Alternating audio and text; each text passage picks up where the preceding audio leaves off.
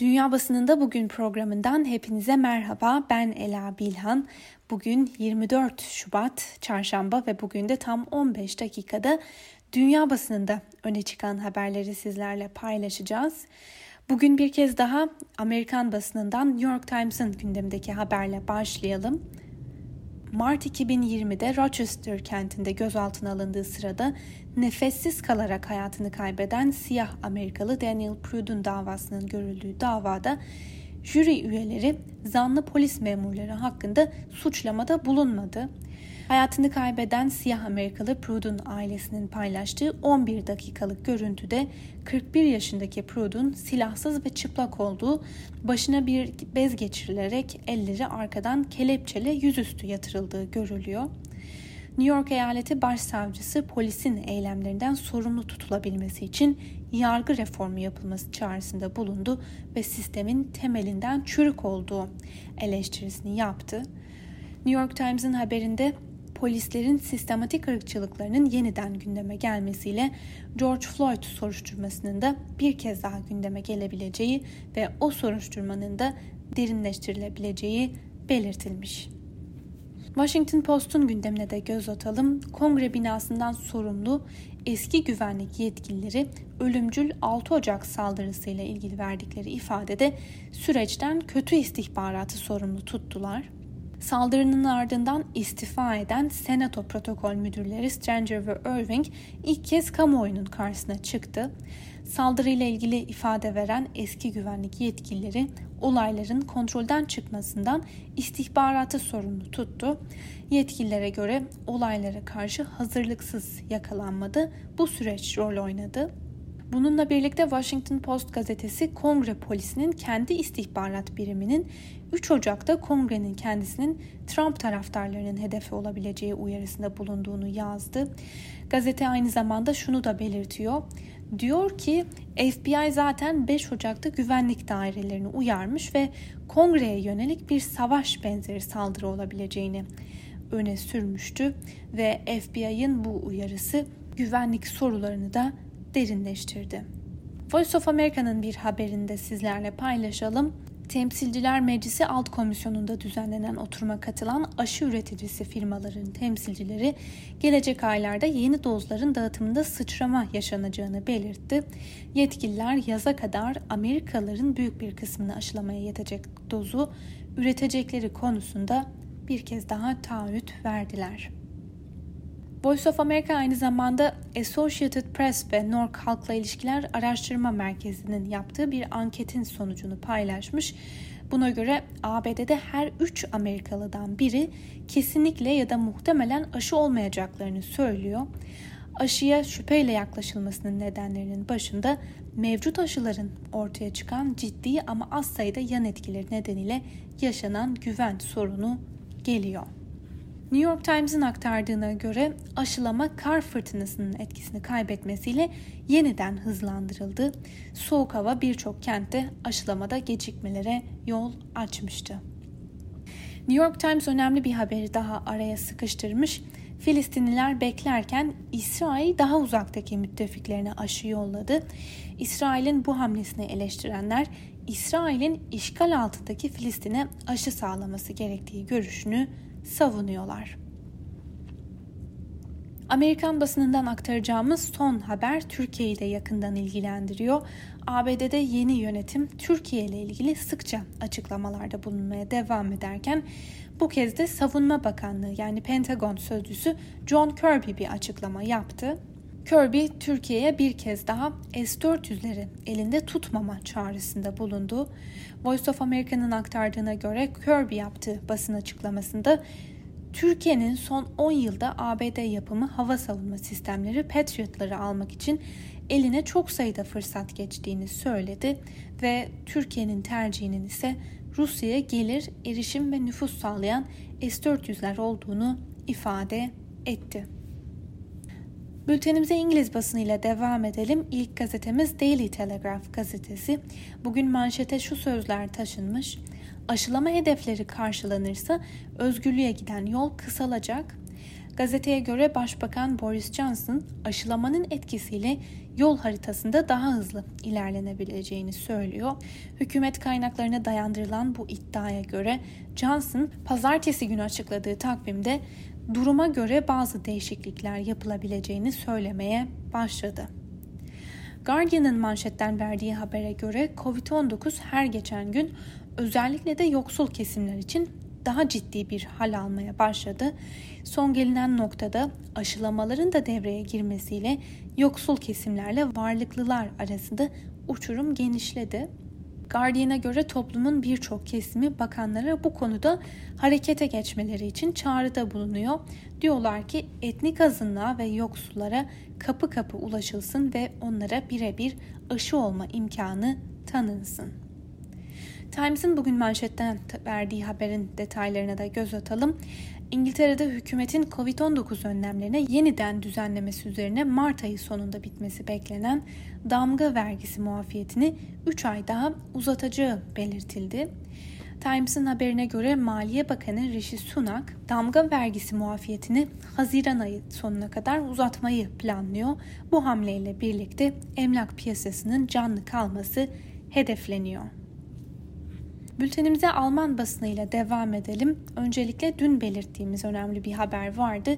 Buna göre tüm baskının ardından Almanya'da bazı eyaletler okullar ve anaokullarını yeniden açma kararı almıştı. Fakat demiştik ki bu kez de bu hamlenin vaka sayılarını arttıracağı gerekçesiyle eleştiriliyor bazı eyaletler. Hükümet bununla ilgili de bir önlem almış gibi gözüküyor. Çünkü Deutsche Welle'nin aktardığı habere göre son gelinen noktada Almanya'da öğretmenlere aşı önceliği tanındı. Yani öğretmenler okullardaki yüksek vaka riski nedeniyle aşı sıralamasında öncelikli gruba alınacak. Die Welt gazetesinin ilk sayfasına hızla göz atalım. Merkel uyarıyor. 3. dalgaya girdik. Bu haber bugün Alman Tagesspiegel gazetesinin de gündeminde. 3. dalgaya girildiğini söyleyen Merkel, kısıtlamalar konusunda frenlemekten vazgeçti denilmiş. Zaten Merkel daha bir hafta önce de artan baskılar karşısında kısıtlamaların kaldırılması durumunda 3. dalganın kaçınılmaz olacağı uyarısında bulunmuştu. Berliner Morgenpost gazetesi de 3. dalgayı şu sözlerle değerlendiriyor. Tam da halkta umut yeşermeye başlamışken 3. dalganın başladığı açıklandı.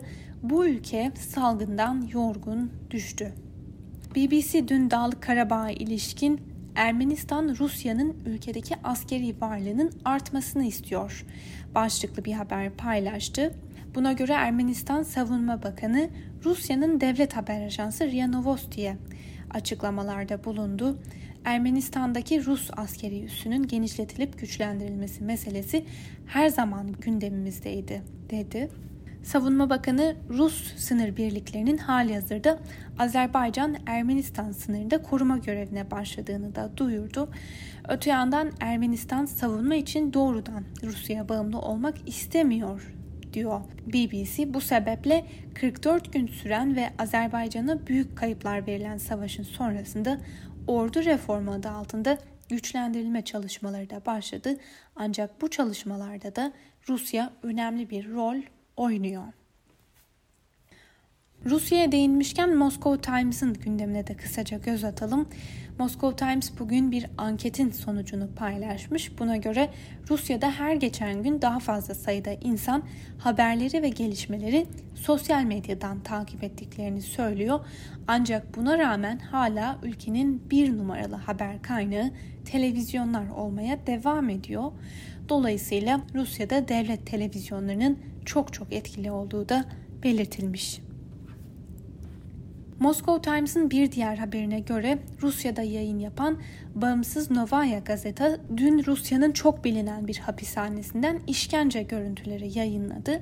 Habere göre bu görüntülerde mahkumlara yönelik acımasız bir işkencenin yapıldığı görülüyor.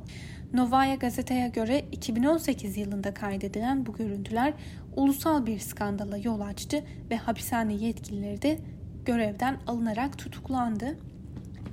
Moscow Times bu görüntülerin Rusya'nın hapishane sistemini temelden sarsabileceğini de yazmış. Gürcistan'a ilişkin önemli bir haberle devam edelim. Gürcistan polisi ana muhalefet partisi Birleşik Ulusal Hareketi'nin genel merkezine baskın düzenleyerek partinin genel başkanı Nika Melia'yı gözaltına aldı. Melia'nın gözaltına alınmasının ardından yüzlerce gösterici muhalif liderin serbest bırakılması ve erken seçime gidilmesi için hükümet binaları önünde protesto eylemleri başlattı. Gürcistan medyasında yer alan haberlere göre Melia liderliğindeki Birleşik Ulusal Hareketi 26 Şubat'ta daha büyük çaplı bir protesto yürüyüşü düzenlenmesi için bir çağrı yaptı ve şu bilgiyi de ekleyelim. Melia'nın milletvekilliği geçtiğimiz hafta yapılan olağanüstü parlamento oturumunda düşürülmüş ve hemen ardından kendisi hakkında gözaltı kararı çıkarılmıştı.